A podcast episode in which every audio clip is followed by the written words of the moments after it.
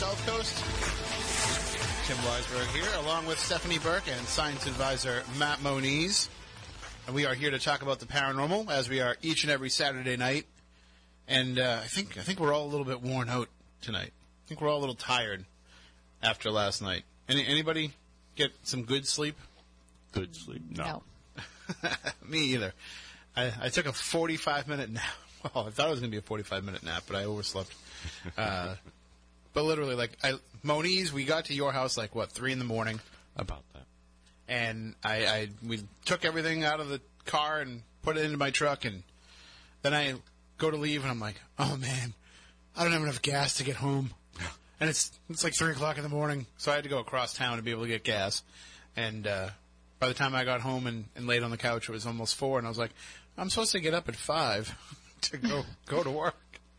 But that's what happens when you have paranormal events on Friday nights, and uh, and we had a great one last night. And uh, I, I know that some people out there have been putting up on uh, on iTunes reviews and and uh, and tweeting to us, and you know they they don't they think we waste too much time talking about events. We waste too much time pushing our events and talking about what goes on in our events like it's a big commercial. But it's not. People want to know. Right. So, And everybody that was there is super excited about it. And we had some cool stuff happening last night at Lizzie Borden's. Yes, we did. Especially later on in the night. Things it, it was slow to start, but we had some things going on. But Moniz, I didn't even get to ask you. You you and Andy were handling the first floor in the basement. Did you guys have any cool experiences going on?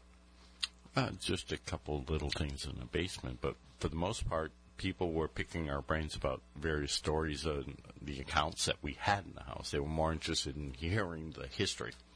See, and that's kind of a fine line that you have to walk because sometimes you think you're talking too much and not giving people a chance to actually do their thing. But last night's group certainly seemed to like want to learn and, and know. Yeah. You know, and, and it wasn't like we were like standing around and be like, well, let me tell you about the time this happened. They were asking. Right. And, uh, and we had, you know, a slow start on the second and third floors, but we had some people get their legs lifted in the chimney room and the Knowlton room. And, Yep. uh, I think when I came up with the, the idea to, uh, turn that closet into a psychomanteum, I think that's when those two kids, those poor guys, I think that's when they decided that uh, I was I was just there to terrorize them because when they came out of that thing for the first time, they were just their eyes were glazed over, and uh, and like I literally, I'm I'm serious, like they were so like out of it. I had to ask them like, you guys weren't doing anything you weren't supposed to do in there, right? Like you guys, you guys weren't taking any drugs or anything because they came out like dazed and and their eyes glassed over, and, and but it, it had that much of an effect on them. So I was like, hmm. Note to self: remember to do that again next time. There you go. Except bring bring a real like electric candle instead of having everybody download candle apps on their phones. But it still worked for for them. And have Stephanie bring real scrying mirrors. No, apparently those ones were working. Apparently those. I know, those but the other ones are way fine. better. Yeah, well, Way better. You can. It's a lot easier. it's also a lot more risky to travel with a mirror Nah, because We you can know it. then you can break it. I have many. We're good. That's why I've never actually. I've always wanted to get a full length mirror in my house. Mm-hmm. You know, because I'm, I'm a guy. I wear a lot of wrinkly clothes, as Stephanie can attest to. And like every once in a while, I'm like, oh, if I had a full length mirror, I could just see how this looks and see if it makes sense. Not that I care about how I look, but you know, it's nice to have. And every time I'm like, I'm going to go buy a full length mirror, I'm like, oh, but then I got to drive home with it, and I know I'm going to drop it and I'm going to break it. As I, I get, I get nervous buying light bulbs. So get one of those full length mirrors from like Walmart that are like a little like fun housey, but they won't break. I- if I drop it, it won't break. I don't If- think so. Okay, I'm going to take your word for it. And if it does, I'm going to. Drop it in the store 1st I'll throw that seven years of bad luck on you. Sounds not, good. Not that I believe in that. But do you know where that came from, by the way? That seven years of bad luck superstition? It came from Roman times. Because back in the Roman times, in the Roman era, mirrors were so expensive, they were only owned by the rich. But a rich person would never actually pick up a mirror and carry it around, so they would have the servants do it.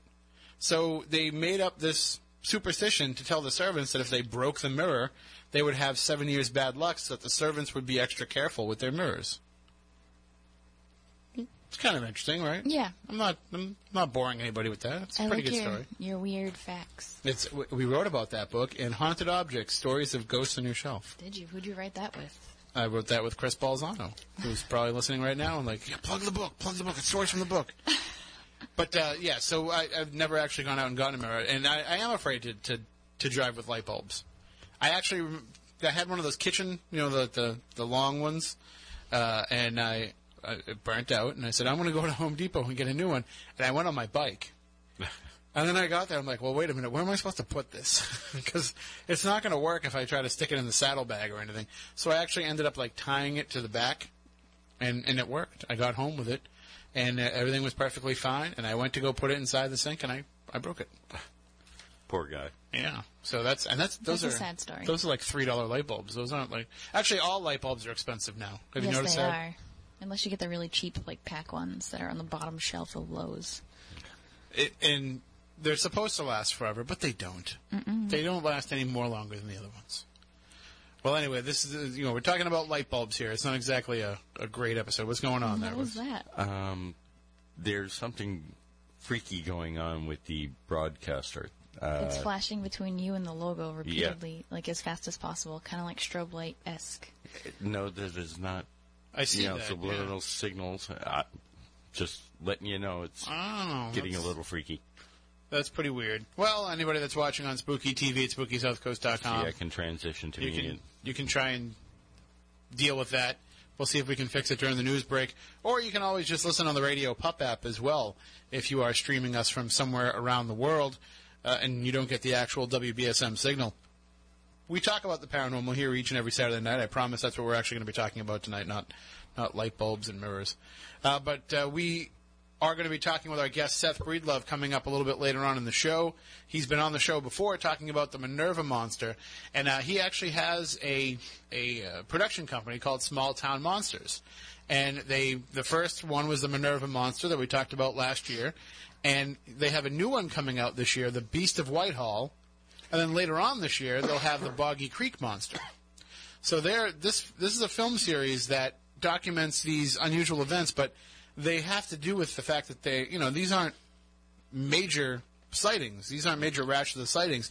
They're very isolated and very small and, and very intriguing because a lot of them are something that entire towns are involved with.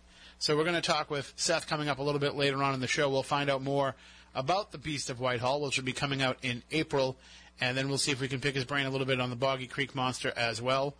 And uh, when we do talk to him, or anytime during the show, you can feel free to call in at 508 996 0500, 877 996 1420.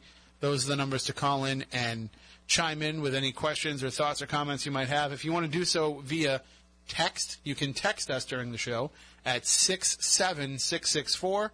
Just be sure to start your text with the letters WBSM so that it filters into our software here. And uh, those are right on the screen at the bottom. Well, it's going to be flashing, but we will have them up on the screen. Uh, and they're also on the website as well, spookysouthcoast.com. You can email us, spookycrew at spookysouthcoast.com, or you can talk about the show on Twitter using the hashtag SpookySC. So lots of ways to get involved with the show.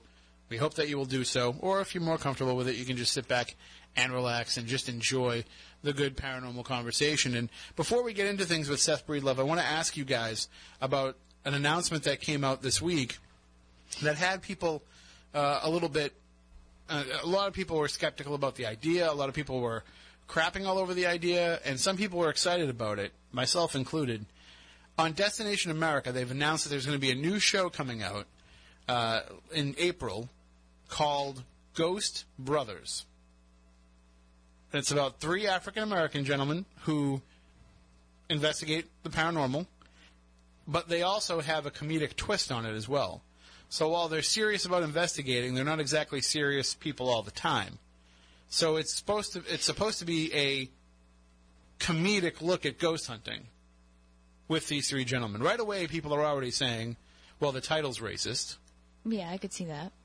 and because they're not actually literally brothers, mm-hmm. So they're saying the title is racist.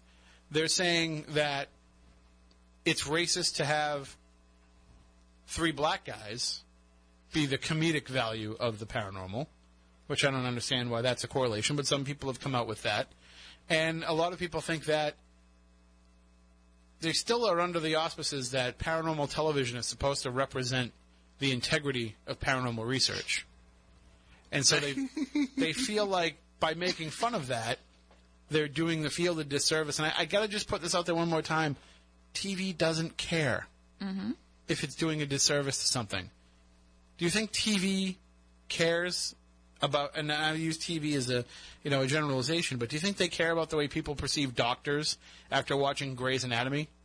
Nope. Do you think they care about how the you know people perceive lawyers after watching L.A. Law? I don't know. I couldn't think of a more current courtroom show. I think people take it a step this. forward and think like, oh, it's reality TV, so it should be reality. Because something like Grey's Anatomy is obviously, you know, a drama for television, but But they never call it rea- It's not reality television anymore. It's unscripted television. right, which it, it really isn't. Well, it is. It's I still mean, producer TV. it's it's it's unscripted, but it's not reality because they're not presenting it to you Right. exactly the way that it happened. So I, I just feel like people are so quick to lash out on these ideas. I'm excited for it. I think it's going to be a pretty good. You know, we've been saying for years that the paranormal is ripe for somebody to come out and poke fun at it, mm-hmm. and that if it's done right and it's done well, there's no reason why the paranormal world shouldn't get behind it. I don't know how this is going to be. I don't know anything about these guys. I don't know anything about their their uh, about their investigations. I don't know how they're going to approach it. But let's face it, some of the stuff that we've seen on these shows over the years, it's been unintentionally funny. Right.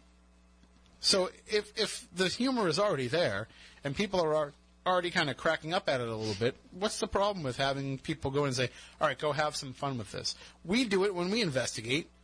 Everybody that investigates, you can't be 100% serious all the time. Like we had fun last night, but it doesn't make sense to. I mean, if you think about it, the paranormal is no one's livelihood. You're not making money on it. There's no careers in a field. Now, how many people make fun of lawyers all the time? How many lawyer jokes do we hear? So if you're making fun of lawyers, but they're they are a livelihood for people and they are a career, why can't you make fun of paranormal investigators? I- it's not going to hurt anybody. It's not going to hurt your pocket. So I mean, think about some of the funny situations that have come up when you're out there investigating. You know, how many times have you heard a noise and you know something unexpected and it turns out to be something stupid? Mm-hmm. You know, like uh, like oh, last year at Benford Hall with me and the bat. You know, I, I couldn't actually investigate because I was getting harassed by this bat down in the basement. But at the same time, I had one of my most profound paranormal experiences there. At the same time, when I saw the floating legs outside the window. So these are things that, which still, I had kind of forgotten about that till Andy brought it up last night, and I was like, I forgot how much that blew my mind when I walked out there and said, wait a minute, that would have been somebody's head walking by that window, not their legs. But anyway, so he, you know, uh, the, the people who are against the show already, they're just against the const. You know, it's anything that might be perceived as a slight against the integrity of the paranormal. You know, the, let's stop all being watchdogs for that at this point when it comes to television. Television's not reality, even when they pretend that it's reality television. It's always going to be a stylized version of whatever happened. I don't want to say a scripted version. I don't want to say you know any kind of rigged or planned version. It's a stylized version. And and documentaries are the same way. We're going to be talking with Seth Breedlove in a few minutes, who makes these documentaries about these small town monsters. Now he's taking the case and he's putting a stylized look on it. It doesn't mean that he's forming his own narrative with it. I mean, he's an investigative journalist. He's trying to take the information that's out there and he's trying to present it in an entertaining and informative way. But he's not manipulating the information to do so. And I think that that's what's going to happen with this show. I think they're going to find an entertaining way of presenting it without manipulating what actually takes place and what actually happens. And I think every time that you can show this now, because it's been going on for so long, there's been 10 plus years now of paranormal television. So as long as you can take that integrity that's been built up, or whatever integrity you want to say that it has to the general public, you say, okay, people can now kind of understand what goes on here. So now they can understand how you can have fun around that. You know, people understand now what goes on in an emergency room. So those weird shows on, cable TV, like Sex in the ER and all that stuff. Like you can watch those shows and, and understand because you already have that basis of knowledge of what goes on.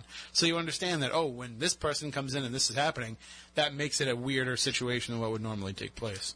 I was trying to avoid getting into any graphic descriptions of some of the stuff on Sex in the ER, which is one of the worst unscripted shows I've ever seen. Not that I've seen much of it, but all those shows where it's like you can tell that they don't they're not even trying to make you believe that it actually took place. They're like, we're just going to take this one real situation and expand it beyond ridiculousness.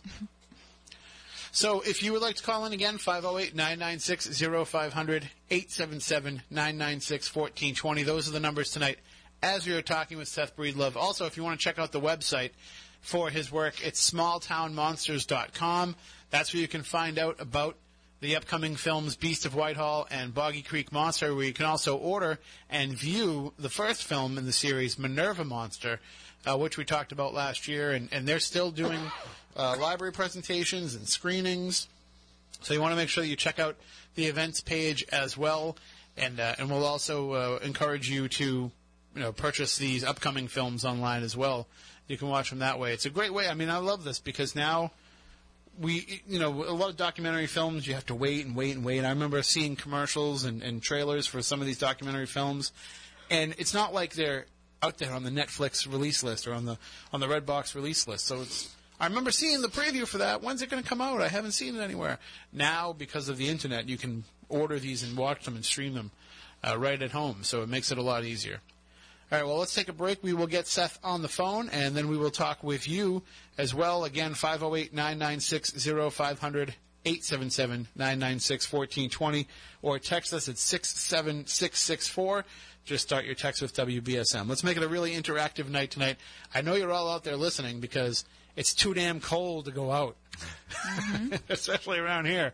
Uh, we had like two degrees as we were coming into the studio, and it's only going to get colder. So, uh, bundle up, jump on the couch, you know, watch on your laptop or listen on your radio, pull a blanket or two over you, and get ready for some good spooky fun. We'll be back in just a moment.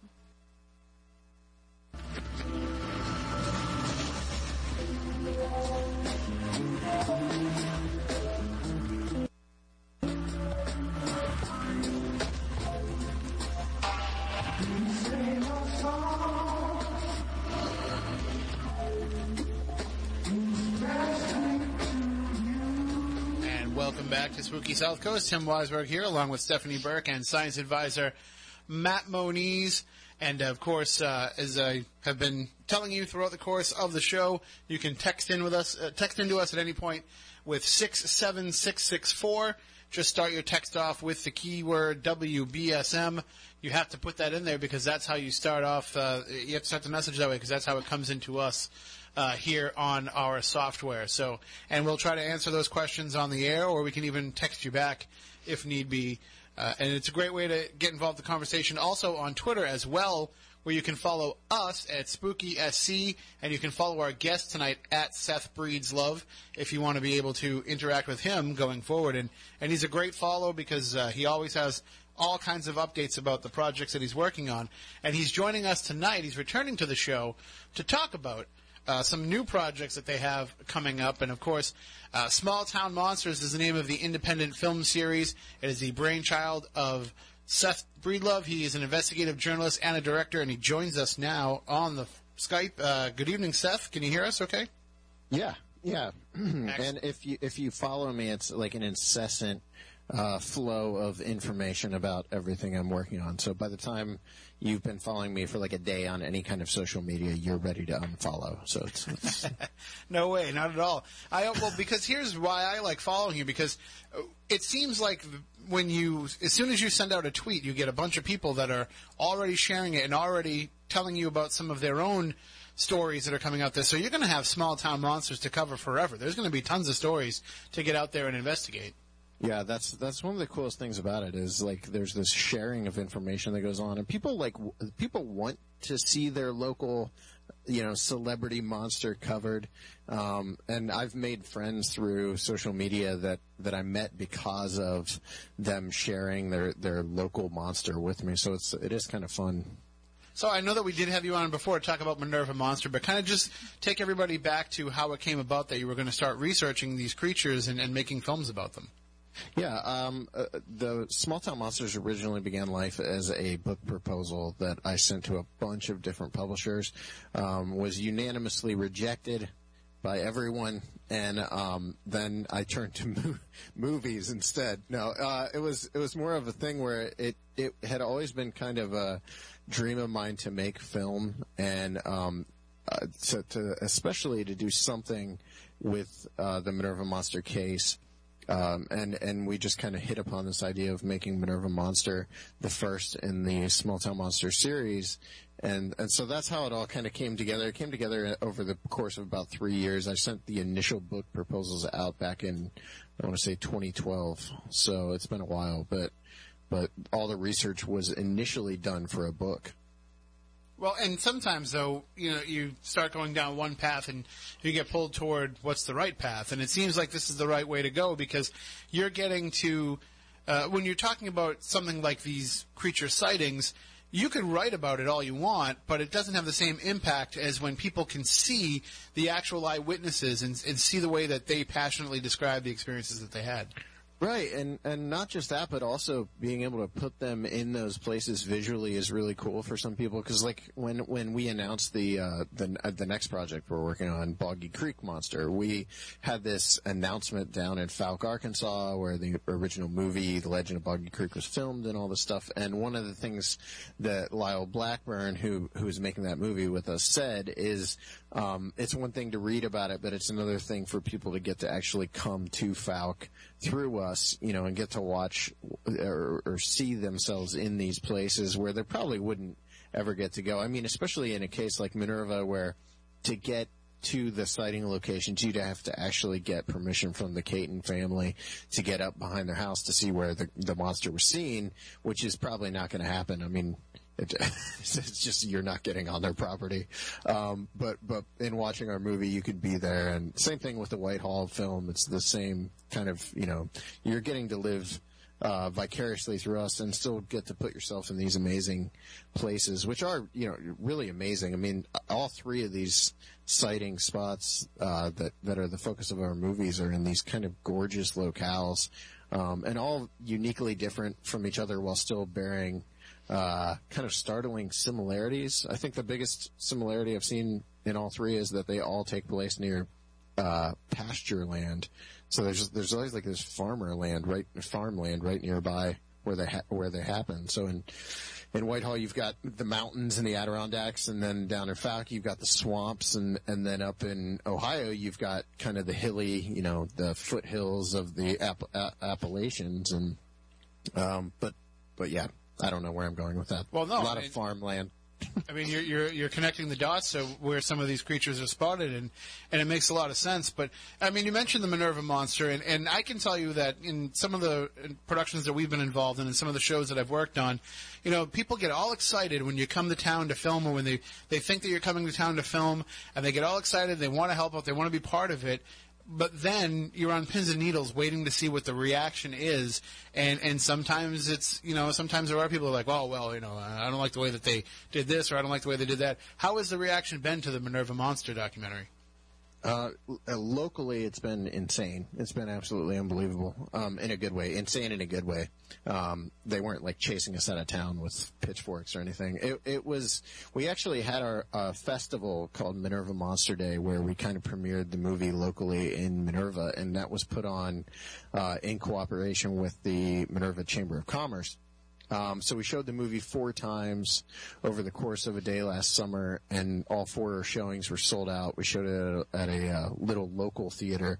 The theater had no air conditioning, and it was 90 degrees on the day of the showing. So the uh, theater itself was probably 100 degrees. I'm not exaggerating. It had to have been like 100 degrees. We were blowing in air through like the back doors, trying to get air into the theater, and people still stayed. We had standing ovations after every showing. So it was crazy. There were about they- they estimated around twelve to fifteen hundred people came downtown. Um, the the town itself hadn't been expecting it uh, to be that big of a success, so they hadn't closed the main street where we were kind of based on. So you had like 12 to 1500 people wandering up and down this street. The lines out outside of the uh, theater stretched about two blocks down the street just to get into the theater. Um, but so so that was chaos. We're we're doing it again this year. Um, although this year we're actually integrating uh, like a this was kind of my idea, but I think it's going to be really cool. We're doing a, a all ages monster movie film festival. Um, so like anyone of any age can submit a movie uh, about a monster, you know, whatever it is, claymation, anything, uh, and we're going to show it on Friday night, the I think the twenty what is it, twenty third of September. It's going to be later in the year this year, but so so anyway, to make it a shorter answer, yeah, the response locally has been amazing, just absolutely amazing. So that, and in the year two version, uh, which is September 23rd and 24th, when that happens, are these films that you want people to submit, are they, do they have to be, um, you know, nonfiction documentary, or can they be, can they make up their Anything. own legends and? Yep, anything, anything that involves a monster. So, if, I mean, it can be any, it could be comedic, horror, as long as it's appropriate for people of all ages to see. And then we're going to show it on the big screen, and there's going to be uh, prizes. I still have to get together, you know, with with local businesses and some other people I know who I'm hoping will sponsor it and kind of throw in prizes and stuff. So we're going to have a lot of cool stuff. But um, yeah, that's I that's something I've always wanted to see done, and you know, kind of encouraging uh, the creativity in people, especially kids, you know, and, and being able to in- integrate this monster idea and, you know, which as a kid, I loved monster stuff. I mean, I was like obsessed with Ray Harryhausen movies and all that kind of stuff. So, um, that is, that's, I think that's going to be amazing actually. Well, and I think it's a great thing too to do for the town because now you're allowing them, you're you're helping them take these, uh, you know, these smaller, more localized monster legends and turn them into their own Mothman. You know, turn them into something that can be uh, something that they become known for, and give them uh, an event that they can have become an annual tradition that will bring interest and some tourism money into their town. Yeah, and I I honestly think that the first place I ever heard about like legend tripping or became aware of like crypto tourism as a thing was on your show um, years ago, like like four or five years ago, um, and. I know that was an idea that was planted in my head back then, and I wrote a blog post about it maybe three years ago about how towns need to embrace their local monster and, and kind of embrace the idea of making these events into a thing because it draws people from from all over the state. Our when we did Minerva Monster Day last year, um, in each showing of the movie, I would have a show of hands as to where people were coming from. You know, were they all local to Minerva or was it further out? And every time it was maybe 40% of the crowd was local and then 50, uh, 60 was from, you know, outside of Minerva. And we had people travel from Maryland and Florida and all over to come up for it. I mean that's that's uh, amazing. The fact that you know you're, you, this is spreading around, and I like the fact that too that when people are paying attention to these stories, they're kind of accidentally learning about these towns and learning about their history, learning about the people of them, learning about some of the geographic factors of the of the location, some of the socioeconomic factors. So you're actually learning about small town America while learning about the small town monsters. Yeah, and that was that was what the initial book proposal was all about. Was like this this idea of not just doing your typical kind of cryptid book that focuses only on the monster case, but also on the community around it, and then how the how the sighting affected the community. Because typically in a in a situation like this, in any kind of um, you know, crypto investigative work I've seen or read, it's like, here's the case, these are the details of the case, let's move on, you know, to the next case. And we never see any kind of fallout with the community, how they responded, that kind of thing. You know, in Minerva, this, this, this situation, this case, this Cayton case was completely forgot about, uh, for decades until we came along and kind of brought it back to the forefront. Not that I'm taking credit for that, but that's that's what happened. People had kind of forgot about it, and then hearing about it again, you had all these people come forward with sightings. You know, from the 70s, we had people contacting us on Facebook and everything that had had sightings back in the 70s who'd never spoken about it before. So, it, it kind of brings it back to the forefront for people. Well, sometimes people are just waiting for someone else to come forward and say something and to share their story so that they, you know, they don't look like the crazy one coming out there first and saying, "You wouldn't believe I saw this monster." And and I know that it's something that you, have to also as, or maybe you don't. I mean, maybe as a documentarian, you're willing to just kind of give everybody their say. Do you have to determine the, uh, you know, the veracity of some of these stories people are telling you, or do you do you make the determination of who you think is just looking to become part of the legend and who actually had an actual sighting? I, w- I love this question because this is something I really struggled with. In Minerva, um, you know, there's no way to really determine the, the veracity of anyone's sighting in a way. I can, you know, kind of go by gut and all that kind of stuff, but I don't know how much you can trust that anyway. Um, but on Minerva, it was pretty straightforward. We had some people tell us their stories, you know, and and um, but but Whitehall was different. We had a guy come forward that gave us a uh, a report about his actual involvement with the Abair incident.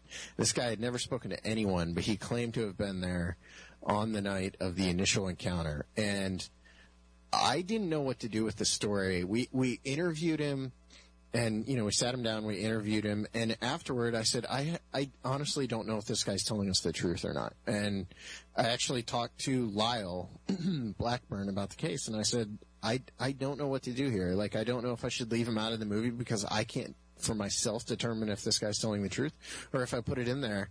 And lyle said if if he's telling you his story it, it's really no different from anyone else's story. If you're if you're on the fence about him possibly lying, put it in the movie that you don't know if it's a truthful story or not.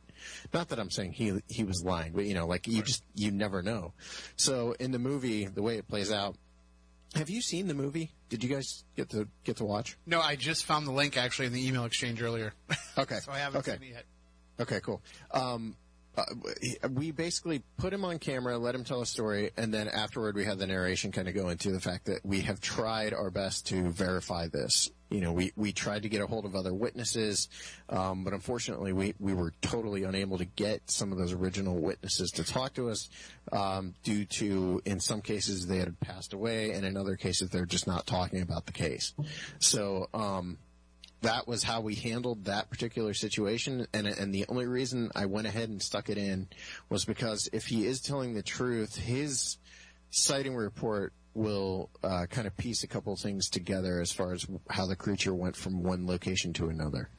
I mean, it is though because even if you are making something up, and even if you are trying to insert yourself into the experience, there's a reason why you're trying to do that. And and I think that that becomes, if you're going to look at the forest for the trees, that becomes part of the everlasting impact of those sightings. The fact that it becomes something that people want to be associated with and want to be part of. So while it, while it may not help convince viewers of you know whether or not this legend and, and, and, this this rash of sightings is actually true, it does kind of give you some insight into human nature and, and into why these type of sightings are something that people want to go out and have and want to go out and share, and why people watch shows like all these Bigfoot shows that are on television.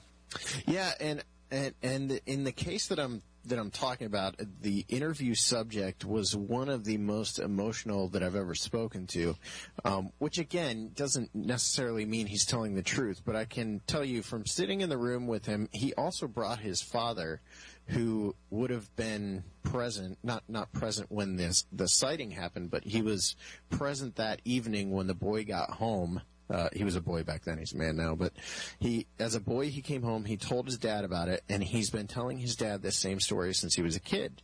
And his dad was there and vouched for him. Told us that you know I was I was there. He's been saying the same thing since then. This guy was extremely emotional. He was shaking all through the interview. Um, you know, kind of got extremely emotional when he was giving us physical details of the creature. Um, almost broke down into tears a couple times. Uh, I didn't get a you know this guy's telling us a story uh, kind of vibe off of him, but there was there was just not enough corroborating you know witness testimony to say this guy was definitely there because he's never been mentioned in anything any story about Whitehall. Um, uh, the the other guy that was in the car with him is the brother of one of the kids who who was there for those initial encounters, and they've never mentioned this kid before. So that, I will say that with the Whitehall case, not trying to get off on a tangent here, but with the Whitehall case, there's a lot to it that has not been uncovered, um, and I'm I'm actually saddened to say I think some of it is going to die off you know, in the next five, ten years, uh, for good. We'll probably never know some of the, the encounters that took place out there, uh, back in 76 just because of, uh, certain people not wanting to share, you know, to information that they have. I'm trying to be delicate about this because this is a really odd case. I understand, and, and certainly coming up in the next hour, I want to get into the more of the meat and the potatoes of the case, uh, but just kind of analyzing the way that you come at this as a filmmaker.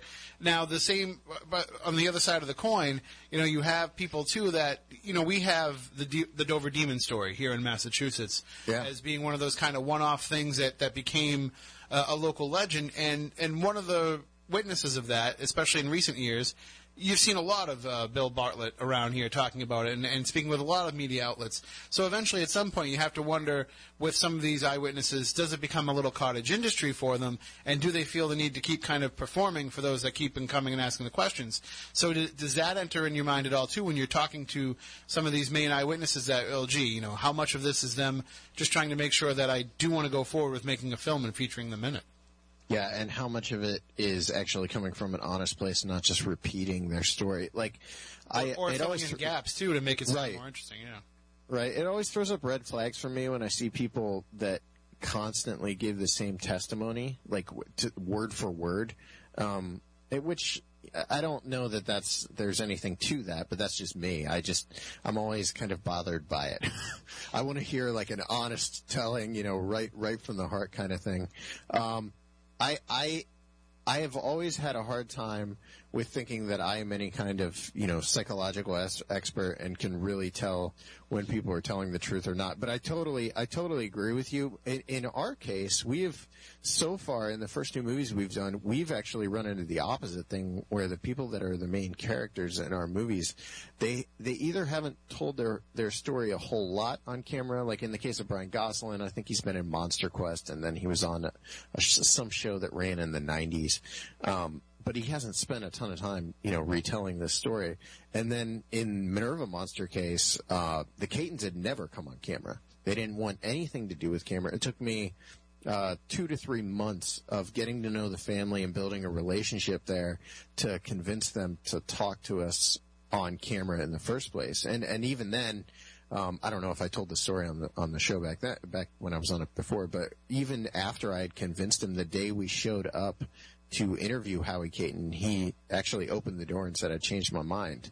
Uh, I don't want to be on camera." And then I had to take another half hour, uh, just convincing him it's it's okay. You know, we're just going to sit you down. It's going to be real quick. Like that's something I'm discovering is with hesitant witnesses, you don't want to spend a ton of time. You know, as much as you need that information, you can't expect them to stand in front of a camera for you know three, four hours or something. That it's just, just not going to happen. especially because they could probably sit there for three or four hours and and give you uh, great stuff, and then they feel like it went on a little bit too long, and they get cold feet right in the middle and tell you you can't use anything that you've already filmed. Yeah, yeah. It, getting those release forms is vital. Um, it's terrifying as well. you sign like- first. You sign Yeah. before you talk. Yeah, um, we had a we had an incident with when we were filming Whitehall where one of the witnesses had, for some reason, he was under the impression he wasn't going to have to sign a release, um, and it took me about forty minutes after the interview just talking to him to get him to sign the release. I thought we were I thought we were screwed, honestly, and it was the most important interview in the movie. Well, I'm glad that it worked out then. Yeah, terrifying. So, but now does it help though when when you're trying to convince people for this film? Does it help that you now have Minerva Monster, which has been praised by critics and and people love it and and it's gotten a lot of positive reaction. So now you can show them and say, no, look, here is kind of how we approach this. So you don't have to worry that we're not going to sensationalize your story. We're not looking to try to you know make you into looking like some sort of crazy nut. We're going to treat this topic and you with a great deal of respect. Yeah, it does actually. I sent copies of the movie to um, Bill Brand and Brian Gosselin and Paul Bartholomew, who are who are all focused in um, you know in Beast of Whitehall, and they all you know kind of appreciated the no nonsense approach to it. Um, I did you know assure them, listen, this is our this was our first movie. Our next one's going to be better. Our next one after that's going to be even better. But they they definitely it's it's easy when you've got this kind of movie too because we don't sensationalize stuff like you said. It's it's just not in my wheelhouse to over dramatize or make things you know not the way they were. I not that I ha- have a problem with the kind of, you know, the campier kind of approach to the subject, but um, I believe that there's a ton of people out there who are interested in cryptozoology and, and especially Bigfoot who don't outwardly show that because of the fact that they're so embarrassed because of some of the cryptid entertainment that is out there. So if we can if we can bring an air of realism to it that isn't trying to convince people that Bigfoot's real or I mean cuz I'm something of a skeptic myself. So um that's kind of what I bring to it and if we can bring that to them, I think then you know, people who otherwise would probably shun this type of thing actually are, are really enjoying it. Like that was something we saw with Minerva Monster um, when we when we did screenings around the state or library showings. We always had multiple people at every event that had no prior interest in Bigfoot who were there just because they thought the story sounded interesting, and then they remembered as a kid that they were kind of into the subject. And so they showed up and they watched it and they were like, okay, I can I can be into this without looking like a, a crazy person. And uh, and you mentioned you know camp, and, and I think campy only works. Uh, and I, I hate to ask you a loaded question with only a minute left to go here, but you know, I think campy only works too when you're dealing with a topic that a lot of people know already, and and you're taking these stories that are probably the first time anybody's heard of these creatures, and so you have to kind of treat it with with some of that respect in order to get people to take the story seriously. Yeah, and and the fact that it's nonfiction. I mean, you can you can definitely bring an air of camp to some stories, even nonfiction stories. But with with Whitehall, which um, you know, the focus of the movie isn't just the beast, but also the deaths of some of the main witnesses in the film. Uh, there's there was no way for me to really you know camp that up. Yeah, absolutely. Well, we'll talk more about, as I said, you know, the actual details of that case coming up in the next hour. And if you would like to get involved in the conversation, you can call in at 508-996-0500, 877-996-1420. You can also text us questions at 67664. Just use the keyword WBSM in order to start off your message so that it filters into us here. You can also post it up on Twitter using the hashtag SpookyLive. And uh, you can follow our guest, Seth Breedlove, on Twitter at Seth Breedslove. And you can check out smalltownmonsters.com during the break as well. So we are going to take a break for the news. But when we come back on the other side, we're going to get much more in depth into the Whitehall case. We'll also pick Seth's brain a little bit about Boggy Creek and find out what the plans are for that film as well. And certainly go online to smalltownmonsters.com and you can watch Minerva Monster for yourself as well. It sounds like a great plan for a freezing cold Sunday if you're looking for something to do nice and warm inside. We'll be back in just a moment.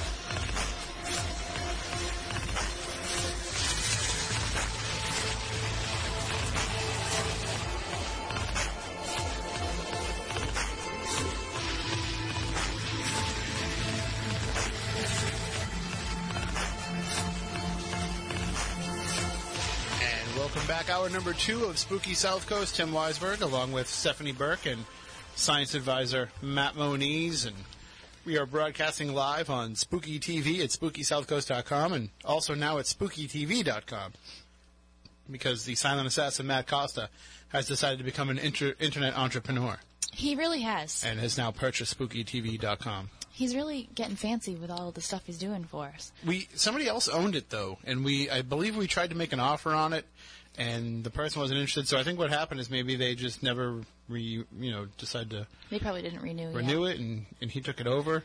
It's better news for us, right? Somebody s- sent me an email this week asking if we were still interested in buying SpookySouth.com. I was like, we were never interested in buying SpookySouth.com, and That's weird. nor am I sending a Nigerian prince my bank account info. No, weren't we talking about that last night? Yeah, so well, there's a apparently there's an astronaut now that's stuck up in space that needs everybody Yes. to send him money to come back down. So, Sure. but uh, the uh, the biggest problem though with uh, with Spooky TV is that you know we we always seem to run into these glitches. Right. But tonight we're actually able to overcome it. So.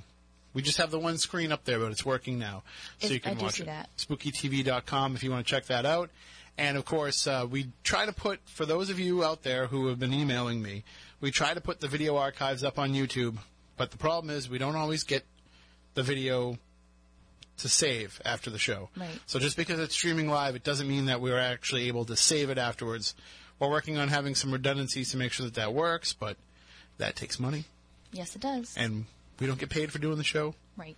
So if you want to make a donation, Tim at SpookySouthCoast.com if you want to send it via PayPal, or you can go to GoFundMe.com slash SpookySouthCoast, and we'll be happy to. Except, or maybe you want to donate some equipment.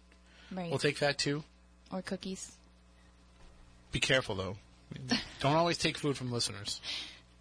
I It's don't. not always the best idea. Trust I me. don't.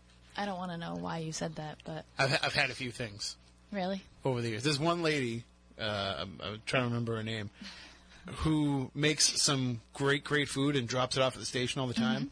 Her stuff is phenomenal. Mm-hmm. Really? I keep trying to tell her, like, you know, if you ever want to make anything and leave it on a Saturday night, we'd be more than Perfect. happy. We'll clean the dishes afterwards. So we are talking with our guest Seth Breedlove tonight. Uh, you can check out his website smalltownmonsters.com. Follow him on Twitter at Seth Breeds Love and at Smalltown Monsters. It's just SML Town Monsters, and uh, you can find out about some of the great work that they have coming up on the new film that will be released on April Fool's Day. And Seth, is that was that date kind of uh, you know an intentional nod or? No, not a, no. Uh, when when I think the first newspaper article that I saw uh, from New York that ran that, uh, it was just full of comments from people uh, mocking that date. No, the reason I had to do that is at the end of April we're we're going to film uh, Boggy Creek Monster. So I, I knew I had to leave a window between when that came out and when the other came out. And the other thing is we have like film festivals um, that we submitted to that I'm I know at least two of them we're doing during April. So um, I had to clear space. So it basically just came down to let's just put it out the first day of April. Honestly, it's premiering in Whitehall on April 2nd. So I should have just I should have just said April 2nd so I didn't have to, you know, deal with the April Fool's jokes. so if people decide to, to rent it streaming video on April 1st and they go to play it, it's not going to start off and show you like, you know, 30 seconds of the film and then launch into, you know, uh, some Rick Astley video. no? Kinda- you- Maybe. You're you're I'm- not going to rickroll everybody? Well, now that you've said it, I mean, Rickrolling people with with that would be absolutely amazing. Like they pay eight ninety nine for the movie or whatever on Vimeo, and then it's just yeah, that that would be fantastic. Well, I'm sure well- we'd gain so many viewers too. If you want, we can embargo this uh, podcast until after that so we won't ruin the joke. Yeah, yeah. Hold it till after the first. So uh, now, how did you find out about the Whitehall case? I mean, obviously, you know, you're researching a lot of these different cases, and if you dig deep enough, this is one that comes up. But how did it come across your radar? Um, the the case was one I'd always been aware of because of the Monster Quest episode that that talked about it.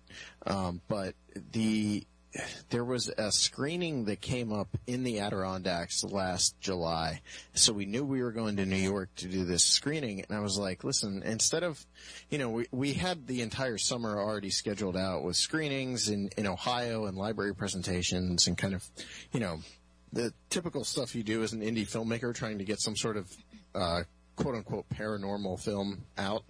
Um, so the fact that we had this uh, New York screening scheduled, I was like, as long as we're doing it, why don't we shoot a movie while we're there? So uh, Whitehall being close to where we were going was kind of a natural fit. And um, what was strange about it was the day we decided, uh, the day we had like definitively decided we were we were going to Whitehall was the day the movie premiered at the Ohio Bigfoot Conference, like 500 people.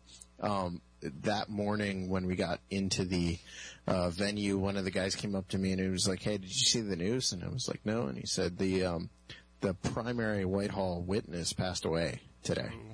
So we we actually lost Paul Gosselin the same day we had decided to make the movie, and at that point, it kind of looked like no one at that point wanted to make the movie except me. Um, I was still like, I, I really think there's still a story here. We'll find a way to fill in the holes, but I really didn't want to lose Paul's brother Brian, um, and and not have a chance to have him tell the story too. And you know, some of this is about getting these people on camera to document the story um, you know, while they're still alive, because everyone's getting older and, and that kind of thing. So it's kind of in a way, we always say it's like a race against time in a way. So Well, And, and so now, when you're trying to put it all together, uh, you know, what, what's I assume the impetus for the you know the starting point for the film would be the starting point of the sightings, which would be with these these three then teenagers that uh, were driving down the road. Well, we you know we have a format that I had set in the in the original book proposal, and Minerva kind of follows it, but I didn't edit Minerva. So if I had edited Minerva, Minerva would be a, a far different film. But I didn't edit Minerva, so so Whitehall took on finally kind of my original vision for for Small Town Monster. So the film kind of opens with a uh, it's a three chapter structure. And the first chapter focuses on Whitehall and introducing you to the town. And then also this history of sightings that goes back before the Abair incident, uh, which is what people think of when they think of Whitehall. They think of Abair and you know these these cops and all these kids seeing this Bigfoot on a back road. But there's actually this long history of sightings there. Um, and and so that's kind of the first chapter is setting up look there's there's a history here.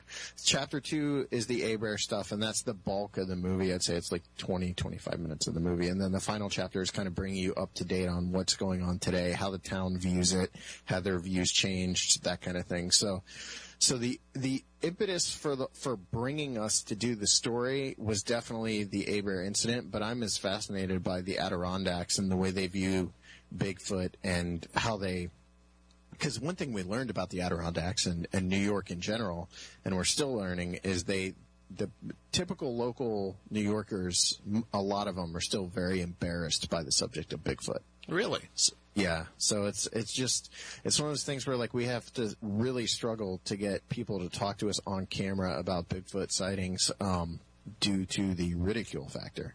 You would think, So- though, with all the attention being paid to it now, and you know, it's not like it's on these uh, you know weird channels that nobody's watching. There's Bigfoot shows on on Animal Planet, and and, and people are you know uh, coming across them pretty frequently on on the television dial. Well, dial like they have a dial anymore, but you know what I mean.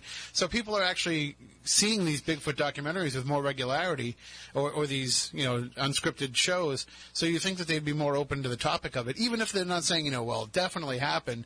At least embracing the idea of there being a legend.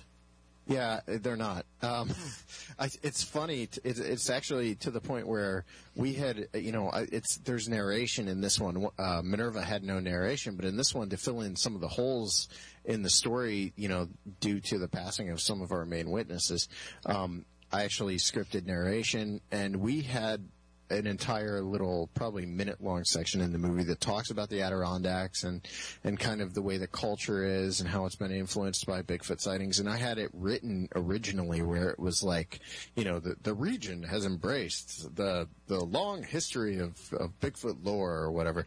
And then after I watched it about 30 times, I was like, this is a, this is like a downright bald faced lie. I mean, I need to, I have got to rewrite this. So actually, just within the last like three weeks, I rewrote that entire section. So now it's like, well, the reason region hasn't at all embraced, you know, the the the cultural history that sort of thing. I mean, it's just it is very odd when you get down there uh, or up there. For me, people do not want to talk about it. Um, Dan Gordon was a, a police officer who was uh, extremely tied to the to the uh, Whitehall Bigfoot case, and he was on Finding Bigfoot, and he's in the the Monster Quest episode and all that kind of stuff. He passed away last year as well. Um, and he, his son, I actually spoke to on the phone for about two hours, and his son told me he's seen things. He's talked. I'm not saying he's had a sighting, but he's seen things and talked to people who've claimed to have sightings. And he said, "I'll never talk about it on camera just because of the ridicule factor." He works in a uh, jail. He's a warden, and he said he didn't want anything to do with with Bigfoot. Well, you mentioned that these sightings have been going on for, for quite a while there. I mean, how far back are we talking? Are we talking about back to Native American times? Yeah, Native, Native American legends, um, and you do run into a gray area here. I don't put a ton of stock in some of those Native American legends that people, you know, think are Bigfoot. The Stonish giants you always hear referenced as as definitively some sort of Bigfoot. Uh, you know, legend, and we do mention it in our film. I, I personally think that's not that's referring to a creation myth. I don't think it has much to do with with Bigfoot. But um, there were there were stories about these creatures that lived in the mountains whose eyes glowed like coals something like that. I think that's the line. Um, their eyes glowed like coals, and you know, in the in Beast of Whitehall, what you'll constantly hear from anyone who saw the creature is that it had glowing red eyes. So you're hearing these native legends and you know settlers talking about these creatures that that had these glowing eyes, and then you're hearing people from the 70s and up to today talk about these creatures with glowing red eyes. So there's obviously a history there of, of that. Um, and then you've got sightings that happened in and around Whitehall, the um, you know, in years prior to the Abair incident, um, and those do get discussed briefly towards the end of the film. And then we also have a major sighting that took place in Whitehall, about a mile away, maybe even less geographically from Abair Road, where the you know major incident that takes up the bulk of the film happened. We had a sighting that took place on a golf course uh, about a mile from there the year prior to the Abair incident, and we were actually able. The, the the man who had that sighting actually passed away a few years ago, but we were able to get him in the film because someone had interviewed him on a local TV station, and we were able to get the rights to to use that uh, interview. So he is in the film talking about that sighting, which happened the year prior. What's uh, what's Bigfoot's handicap? Uh, if I knew anything about golf, I could make a great joke here. I- str- I struggled. That's all I know I s- about golf. So yeah, for for a second, I I was going to go for it, but I was like, I, I have no idea what I'm talking about, and it's just going to make me look like a fool. So you, you can tell Seth listens to the show. He knows me too well. yeah. So the, the but you know having all these sightings build up over time, ha, these uh, witnesses, the, the three teens who were the on the Abair incident, had they heard stories about this creature prior to their encounter? Uh, it's a subject of debate between myself and my producer because he's convinced I'm misremembering this, but I am I'm convinced that at one point someone we were speaking to off the record told us that the boys were actually going on this particular road, were driving that particular road the night that that their sighting happened because it was rumored to be a place where you could see monsters. So I don't know if I'm misremembering or if I heard something and I just am, you know, you hear, you take in so much information on this stuff that some of it gets lost, but I'm, I swear that someone told me that, that that was going around the high school at the time, that this was actually a place. And it, to me, there's nothing unusual about that necessarily. Um, it's a, if you look at a map, the, the Poultney River surrounds this area where the sighting took place. It, it actually the the river kind of runs in a circular pattern around this particular place, and the Poultney River is a huge river that runs from Vermont down into New York. Um, there's dense forest around there. There's bear dens all over the place, which could be an alternate. You know, if, if you're skeptical, you want to say they misidentified a bear, you can. Although we have on record three or four of the people that saw this thing saying it was not a bear. Um, but there's definitely this. there was, in my mind, there was something about a history of monster sightings in that area that the kids were aware of. But I could be wrong. So, but at the very least, you know that these creatures have been seen in, uh, seen in- the area, so there is kind of uh, at least somewhat of a culture of it. So that when these three teens come forward with what happened to them, how, how did that happen? How did how did people first begin to find out about their encounter? Well, they found out about the encounter because it hit the paper, which you know is pretty typical with this stuff. Once the police are involved, these kids were driving on a back road late at night. They they see a creature. They go into town. They get one of the boys' father, who was a police chief, and they come back out to the to this road out in the middle of nowhere with the police chief and eight other law officers. So there's 11 people out at at Abair Road that night that all saw this creature. Um, including eight members of law enforcement. So, um, you know, that's kind of once that happened, it hit the newspapers, local papers started covering it, and then it, it, you know, you know what's strange about the case is I don't think it was like the Minerva case. The, it's funny. The Minerva case was this big story. You know, it was national, it was international, it was being covered by news media from all over the globe, and it was forgotten about completely after a couple years. Uh, and and then you've got Whitehall, where to to my mind, it it doesn't seem like it blew up. It doesn't seem like it was on the AP or any of that kind of stuff. And yet we're still talking about it today, and it's being featured on episodes of Monster Quest. And they've got you know a little statue in the town. And I I do think that since the Abair incident.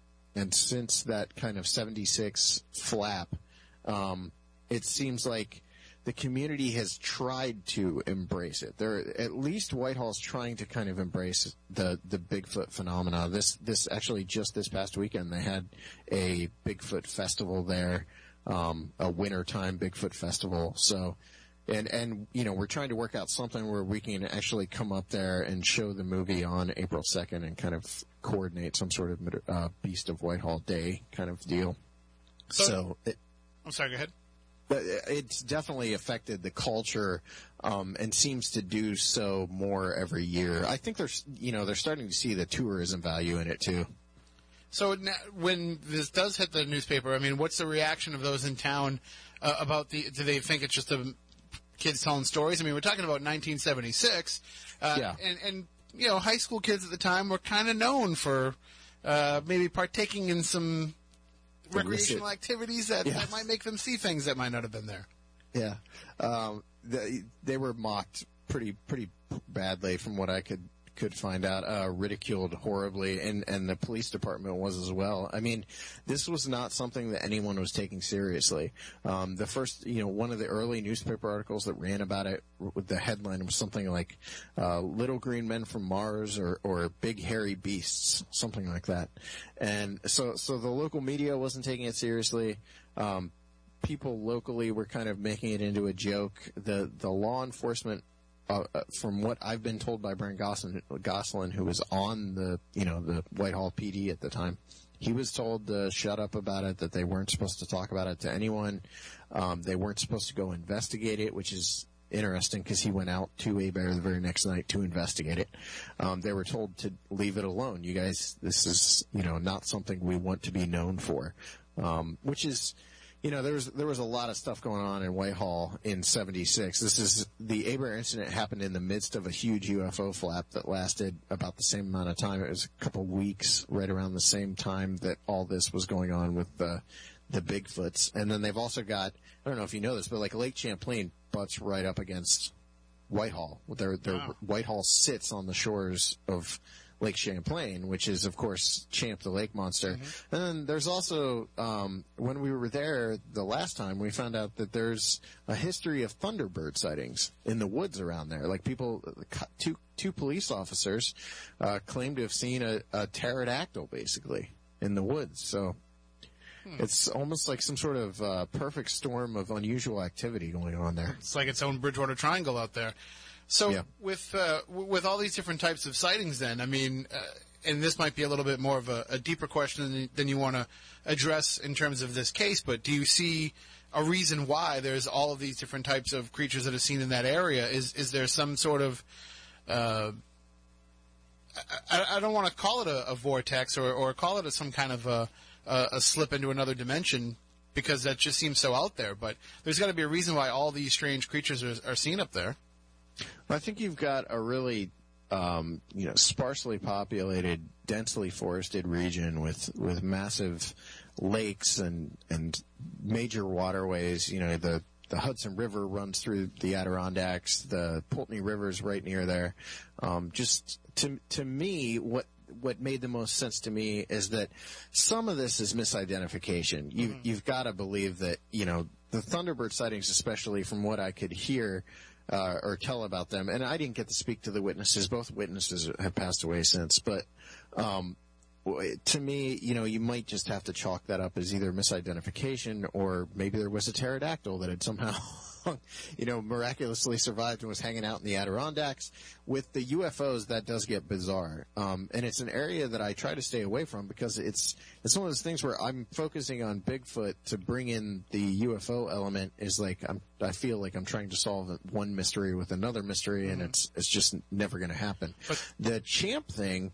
Uh, I love lake monsters, so I I actually would love to do some sort of movie about that that story of the Lake Champlain monster.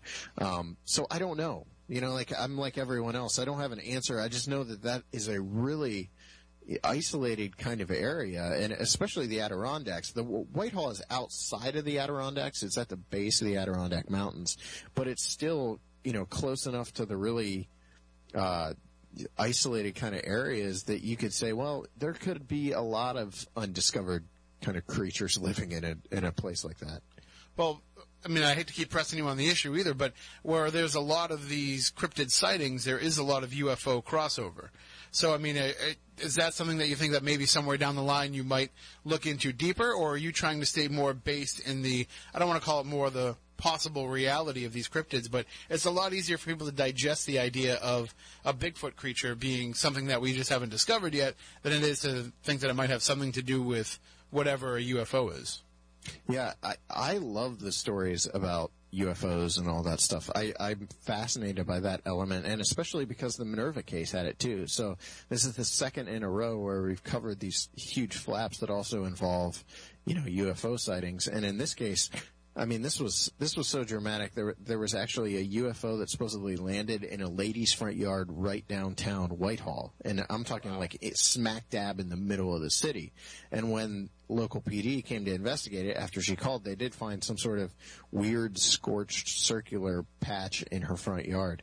Um, so I'm definitely fascinated by the UFO angle. I just don't. It's it's like I mean it's the same way I am with with Bigfoot. I don't have the answers. I'll I'll I would never shirk, you know, actually covering that element to the story if it fits within the film we're making. Mm-hmm. But in in the Whitehall case, we did actually kind of leave out the UFO stuff. I think Paul mentions it briefly in the film, but we didn't have a single witness, you know, that said I saw a, a UFO that we could get to to speak to us, and we didn't really have anyone else to speak about the UFO angle. So I think for us to just kind of, sh- you know, shove it in there would have felt a little out of place. But we did, it is mentioned, and then on the DVD, there's going to be kind of an uncut interview with Paul where he'll talk about all that stuff. So, Oh, nice. So when the sightings are taking place, when when when the Abair incident happens, how many more sightings? uh, you know, you talk about a rash of sightings, but how many more witnesses were there that that encountered some sort of a creature around that same time? Well, yeah, this goes back to that thing that I said earlier about some of the information that's going to pass on pretty soon here. There, there's, there's uh, uh, some people in that area who investigated these sightings back in the 70s who know a lot who will probably never kind of pass on the information, which is unfortunate, but it's it's just the way it is. Um, there were a lot. F- from what we can find out, obviously on the night of this particular incident, anywhere from 11 to 14 people had a sighting Wow. of this creature off of Abair Road. Um, but the the sightings go on all that week. So you've got um, that sighting, and then the next night you've got Brian Gosselin and uh, a state highway patrolman have their own sighting in the same field um, on the opposite side of the road the very next night. So, and and Brian's in the film. He's kind of the focal point of the middle chapter because you know he's he's still alive. He was willing to come on camera and that kind of thing. So we we have him talking about this sighting, and it's a it's a pretty dramatic sighting. He was alone in a field. I I sent you guys the poster earlier. That that kind of image I think is kind of based on what what Brian saw that night. Um, but he has a sighting the next night with another with another guy. There's obviously cars moving up and down that road too, so you don't know how many people saw something and never reported it. And then you've got um, kind of vague stories coming from uh, one of the investigators who was there at the time who you know wouldn't give us details but knows that there were multiple sightings and then we had a guy named frank mcferrin who lived on the backside of Abair Road. There's another road that kind of runs perpendicular to Abair. Um, I don't know what the distance from one to the other would be, but in the film we have a map and you can clearly see where they kind of, you know, they, they actually, there's a fork and Abair goes one way and Carver's Falls Road goes the other way. And this guy lived off of Carver's Falls Road and he called the police and fired a, filed a police report that he had fired shots at an unknown creature, as the police report put it. He had fired shots at an unknown upright walking creature, um, and thinks he thought he hit it. So, and that was just days after this happened. And you've got other police officers that investigate. Um, Glenn LaRose was a Whitehall PD officer. He was also the uncle of one of the boys that was at the sighting.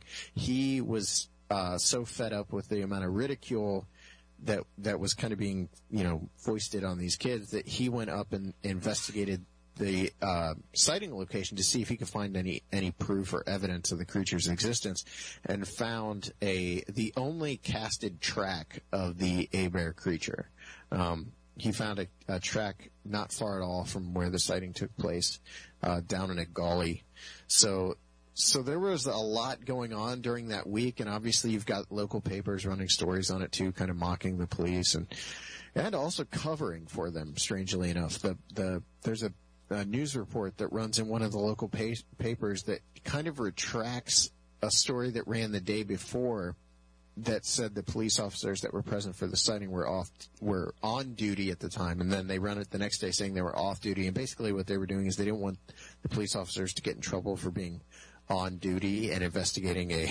I mean, because it was almost like all of Whitehall PD came out to look for a for a monster, so they were Sure, yeah. yeah, so they were they kind of covered that up, and it's a it, it definitely seems like it was a very you know kind of a a flap that took place over this one week. Although we do have you know Dan Gordon has his sighting in '82 of a creature, a, a gaunt, mangy animal is how he put it. Um, that he saw while he was on a routine, patrol outside of Whitehall. You've got other people. I, when I was in Whitehall, I spoke to a guy who was um, hunting with a friend not far at all from Abair. And he said that actually he said it was about two miles from Abair Road, and they saw a, a upright walking silhouette. That's all he said. He didn't say you know but he said it had to have been eight or nine feet tall, and whatever it was, it scared their dog so bad so bad that it took off and ran about two miles back to their car. Um, so he's, you know, there's obviously a, a long history there. It's just you can't get people to talk about it. Well, I saw one blog post uh, recounting the incident that mentions, you know, the idea of shoddy investigations and an unwillingness to pursue uh, the truth too far. And, and is this going into what you're saying, a, a combination of, you know, they're trying to cover up the idea that the police were looking into it just for fear of any kind of ridicule and, and afraid of having it become something that stained the area? Is that what kind of went on, and that might be what the article is referencing, or or do you think there was something that went a little bit deeper of, uh, you know, needing to to keep a cover up going? See, I don't think there was a cover up. Um, I know, I know Brian Gosselin, who was on the Whitehall PD, believes more in the cover up angle. I don't think he thinks it was a. In fact, I think on camera he said it, it wasn't a, a some sort of you know organized governmental cover up, but it might have been a thing where the town was so worried about embarrass further embarrassment that they were like, stop looking into this, quit quit going out and looking for Bigfoot, um, just do your job and. So, so that could have been what they were referencing. I think, I think there was a lot of um, interest, though, on the part of Wilford Gosselin, who was the police chief, to to find out what was going on. Um, Brian said that he became kind of obsessed with it. I know his son Paul did um, after his initial sighting, and they were trying to cover all the angles, what you know, what this could have been. But obviously, they're as limited as anyone in the amount of time and money they can put into you know, trying to find out what was going on. And if it was a creature that was kind of moving through the area, you know, it was following the river maybe and who knows why it hung out in this one area for about a week. But um, one one thing Paul uh, Bartholomew did tell us was that after that uh, police report where where Frank McFerrin fires shots at it, the reports f- for then at that point kind of died off. So that was kind of the incident that ends the Abair incident was the Frank McFerrin shooting. So you don't know if if maybe this guy did hit the creature and it was like, all right, I'm out, peace, and and took off into the woods and didn't come back, or but that does seem to be the incident that kind of bookended the Abair. So, so, so that closes out the Abair incident. But have there been other flaps and other sightings in the years since? I don't know that there have been flaps, but there's I would say there's consistent sightings. Paul, the number that Bill Brann gave me tonight was 240 sightings, uh, which is obscene. I don't know. I mean, that is an obscene amount of sightings, and especially if you're talking about an area like the Adirondacks where there aren't a lot of people. Um, so if you if you start trying to statistically figure out, well, how many people are having sightings? It's 200, 240 sightings in I don't know what is you know what the time frame is there, but that's a lot of lot of sighting reports. And then Paul Bartholomew gave us a number that's in the film, and his is a hundred and some. I can't remember exactly what it is, but it's a hundred and some. So, and I would imagine there's some crossover between, you know, reports there. Some of the same reports came to the the same guys. But I would still say between the two of them, there's probably 300 reports that have come in from the Adirondacks and and also into Vermont. Those guys get into Vermont a lot too. So I I think there's an ongoing situation there. Like I said, Dan Gordon sighting was in '82, but it just keep looking for that glowing red eyes thing because it keeps coming up. I was say, yeah, you mentioned the glowing red eyes, but what are some of the other physical characteristics of what it was that these witnesses have seen? I mean, obviously, you know, you're expecting something of of, uh, of an increased size, you know, larger than than a, than a normal adult man. Well, the the bear creature is a little different from like Dan Gordon sighting in '82, which was a, a smaller kind of. He said it looked like it was you know starving or something, like a gaunt, mangy animal. But what people saw in the field in '76 was a um, you know what your typical Bigfoot type creature. Uh, what you would imagine it would look like. It was around seven to eight feet tall, covered in black fur um, had glowing red eyes. Its uh, arms hung down, you know, kind of not. I don't think the hands hung all the way to the knees, but you know, kind of that kind of uh, length. And then the face. Brian says the face uh, was more man-like than ape. Um, so, so he thought it had more of a man, you know, a human kind of. Uh, characteristics than it did ape-like characteristics, um, which I think is echoed in one of the other interviews in the film too by the by the uh, witness who I talked about earlier, who we haven't been able to verify his story, but he actually said the same thing. It was more of a more of a man than an ape. Uh, well, I think that that is, you know, something that if you're out and encountering one of these creatures, it, it's got to be even more haunting to you and, and emblazon itself in your brain even more if it does have that human-like quality. Because it, you could almost convince yourself over 40 years between the time you have this sighting and the time some documentary filmmaker comes and asks you about it, you could kind of convince yourself, maybe I saw this, maybe I saw that, maybe it was a bear, maybe it was some sort of, you know, lost North American giant primate. But when you know that it has those human characteristics, that's going to stick in your brain even more, and that's going to make you wonder over all this time what it was that you saw. Well, yeah, and in in in that case, um, Brian Gosselin always gets, told us he always gets asked why didn't you shoot it because he had his gun drawn. He was, you know, he's standing in this field. He has this encounter with this creature. He's he's alone. It's coming toward him. He's got his gun drawn. And he said he couldn't shoot it because it looked like a man. Um, and it, you know, at the I definitely don't want to spoil the end of the movie, but he, he talks at the very end of the movie about how he still thinks about this incident and this creature to this day. It's it's from from what I can gather, it's definitely a very haunting kind of experience. Wow. I mean, I, I can just imagine what that's like when you're looking at this thing and it's staring at you and you're staring at it, and that's that's a decision that you have to make, and uh, and, and thinking about all. It, there's a lot that would weigh on your mind. Not only is it uh, survival for yourself, but also you got to think like this is something that nobody else has seen, and this is something that you know very few people have ever had an encounter with, and and it's got to weigh on you, and it's got to weigh on him all these years later that you know he still had to face that decision. Yeah, and he said he said after the sighting, he got in his car and he sat there and tried to process it. And I think he says he sat in the car for for 20 minutes, 30 minutes, something like that before he could even move. Um, just trying to process what he'd just seen.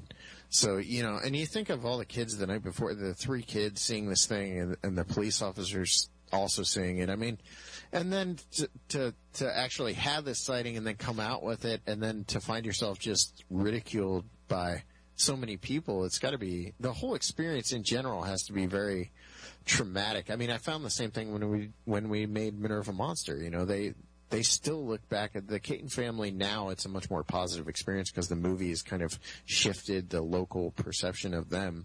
But at the time, it was awful for them because they came forward with this sighting, and next thing you know, there's kids driving up their driveway screaming Bigfoot and all sorts of stuff. You know. and it, lends so much more, uh, you know, genuineness uh, in my mind because you're not dealing with people who are, you know, opening up roadside stands selling Bigfoot T-shirts.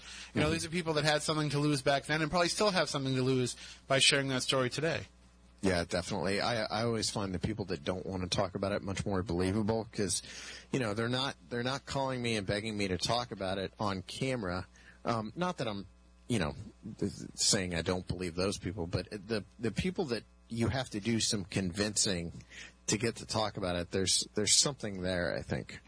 Um, otherwise, why would you know? Why would they even agree to, to talk to you after you you convince them? It's it's one of those things where, yeah, the the more hesitant they are to talk about it, the more the more I'm likely to believe.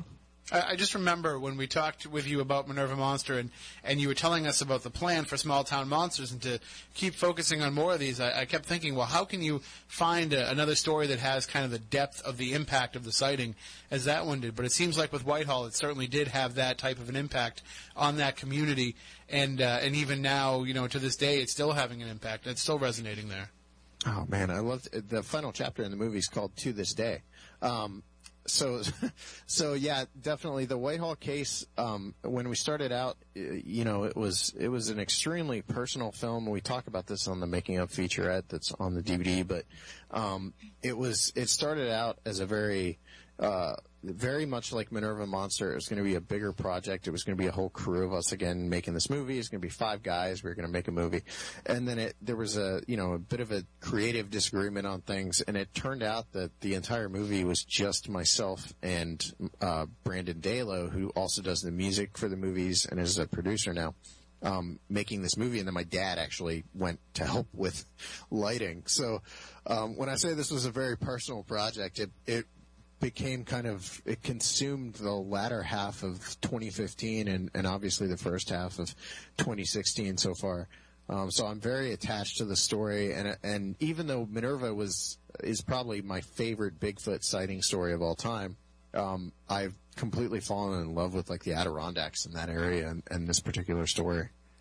So now, how do you transition then from Whitehall to Boggy Creek? What, I mean, how's how's it how's that going to be shaping in your mind already, or are you just looking at this completely as you know each case will be its own separate entity, and there, it's not really so much about worrying about thematic elements for small town monsters overall. Well, I, I always want to keep the focus on the town in some capacity and how the town responded and that kind of thing. Mm-hmm. The the Boggy Creek film is going to be very different because I want it to be a feature. Um, I want it to be a feature length movie, and we have, you know, because of this Kickstarter campaign we're running, we actually have managed to raise over 146 percent of our uh, initial goal wow. in in like what two weeks as of today, actually two weeks as of right now. Um, so we we're we've actually got a you know a budget, so we're running like cinema cameras and, and actual equipment. I'm coming at it as someone who just recently discovered Legend of Boggy Creek. So what fascinates me about that is the fact that here's this these stories that you know kind of center around this flap that happened back in 1971, uh, and well, they start in 67, then run up to 71, and this guy made this tiny independent horror film about it that ended up becoming a pretty you know, fairly large and extremely financially successful movie. And how that affected the town, and then how the sightings in that area don't stop. Then, in fact, they kind of increase. Um, so the tagline for Boggy Creek is uh, "Boggy Creek Monster: The Truth Behind the Legend." And in a way, I don't feel like outside of Lyle Blackburn's book, The Beast of Boggy Creek, I don't think we've ever gotten the real story of everything that's gone on in, in Fouke, Arkansas, and Arkansas in general. Um, that there there isn't just these you know this one flap of reports and then bam it's over, but that there's this long history that goes back to the 1800s with sightings of local wild men in the swamps or in the mountains, you know the Ozarks, and um, that the sightings still go on today. You know, there's I think Lyle told me that he's taken over 60 sighting reports from from the Fouke area, and they're all fascinating. I mean there's reports of juveniles and you know all kinds of stuff you you never would connect with the Fouke monster legends. Um, so I I honestly think we're we're going to have a pretty easy time as far as getting witnesses on camera with that movie. My my challenge with the Boggy Creek movie is going to be finding the heart of the film. We had an easy job of that with uh, you know, the Minerva because you got Cayton's, you had the Cayton family, and then with Whitehall, it was Brian Gosselin and Paul Gosselin and the Gosselin family. And with the Boggy Creek monster, the Fouke monster, um, it's it's like, well, who's at the heart of this? Like, you know, or, or, is the film as much about how the town, you know, maybe the town's the main character. So I'm still in the, you know, we're still what two months out from filming that, and I'm just kind of starting to finally be able to really focus in on it. So I've been reading uh, Lyle's book. I did a ton of research into old newspaper archives for myself to try to dig up old articles from around that area, and I'm just starting to kind of piece together in my head what the story is going to be like. But it's it's definitely going to be a challenge. I think it's going to be the biggest challenge we've we've faced so far. Well, and, and of course, making this one into a feature length film, is that your plan going forward, or do you think some of these uh, will kind of go back to that short form that you've been using with the first two? I, I love the short form uh, personally, but but something like this, the you know the Boggy Creek film, I think it kind of demands a larger format because of the fact that you've got so many sightings, and you've got this history, you know, that centers around this old movie that's so famous, and those sightings, and then you've also got all the stuff that isn't in that movie. So it's kind of a case by case basis too. You know, Minerva really should have been in my head. It should have been a 45 minute movie. It's a 55 minute movie, but um, Whitehall at is just under 40 minutes, and I wish Whitehall was an hour or an hour and a half because I feel like there is so much story there. But because of, you know, the the deaths of some of the major witnesses and then other witnesses not wanting to talk about it, it's just a shorter movie because of that. With with Boggy, I definitely think you know we have a full movie with something like Champ. You know, in my head, a Champ movie would probably be a short film, maybe 25, 30 minutes, but who knows? Because originally Whitehall was supposed to be 15 minutes, and we ended up with a 40 minute short film that we just got um, actually submitted. We submitted to the Hollywood International Independent Documentary Awards, and we're uh, are in actually an official selection. So Nice. I can mention that on the show. Yeah, thanks. Well, I mean, it seems like there's definitely a, an audience out there for these type of films, and you, you're hitting on people who aren't just interested in cryptids, aren't just interested in these creatures, but you're hitting on people who are interested in kind of one of the lost connections between modern society and, and some of our forefathers, and, and that being, you know, we didn't know back then what was going to come out of those woods, and, and maybe even today we still don't know. Yeah, I I had a girl tell us um, when she was growing up she loved In Search of, and she said that was her favorite show, and it was it always creeped her out, and she said thank you for making Sasquatch creepy again. And I was like, I guess that is kind of, I mean, in a way, that is what we're doing. You know, we're still paying respect to the to the witnesses, but there is something extremely unnerving about a you know a seven to ten foot tall uh, hairy primate with glowing red eyes staring back at you out of the woods. So. So that's kind of what we're trying to do without overtly, you know, sticking a guy in a costume and having him chase people through the woods. We want we want you to look at those woods and wonder for yourself what's behind the shadows. I blame two two groups of people for making Bigfoot so damn lovable: the Jack Links Company and the damn Henderson family. If they just left Harry out in the woods when they hit him with the car, you know, Yeah. we wouldn't have realized that he's nothing but a big softy. So Yeah, it is a great movie though. It is. It definitely is. Well, thank you, Seth, for joining us, and we look forward to seeing the film. Uh, well, of course, you know we can see it, but the public looks forward to seeing the film on April first, when they will not get rickrolled when they order the film on SmallTownMonsters.com, and then, of course, paying attention for the Boggy Creek Monster, the truth behind the legend, coming somewhere on down the road as well. And hopefully, you'll come back on, and we can talk about that a little bit more in depth uh, before that one's released. Yeah, I'd love to. Thanks for having me on. Oh, it's always great talking with you, and I love the fact that you know, for you, it's not just about the monster, but it's about the people that saw the monster, and I think that that's kind of what makes these stories uh, last for so long. So, thank you for doing things the way that you do them. Awesome. Thanks so much. All right, you have a great night. You too. And uh, we are just about out of time for tonight's show, but we'll be back next Saturday night when we'll talk more about the paranormal. That's what we do here on Saturday nights, and I, I don't think we have any uh, Saturday nights coming up where we won't have a show. There's a few coming up where you know some of us might be in, some of us might be out. A lot of fluctuation in what's going on, but uh, I like that dance that you just did too. that's, that's awesome. my little. That's my moving all around because we'll be moving all around the place.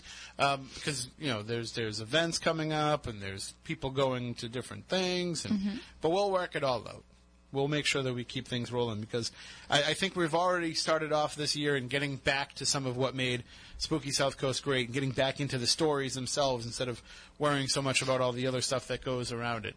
So, uh, and we've got some ideas for shows coming up.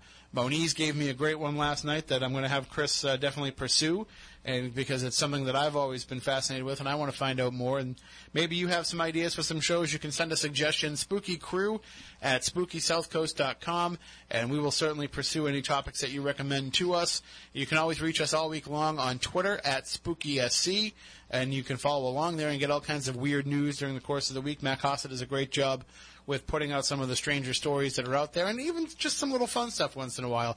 He put out the X Files clip today from that episode where Garry Shandling and Téa Leoni were making the movie about Mulder and Scully, and they have this, you know, Mulder, Scully, and uh, and Skinner sitting in the bathtub with the bubble bath. So.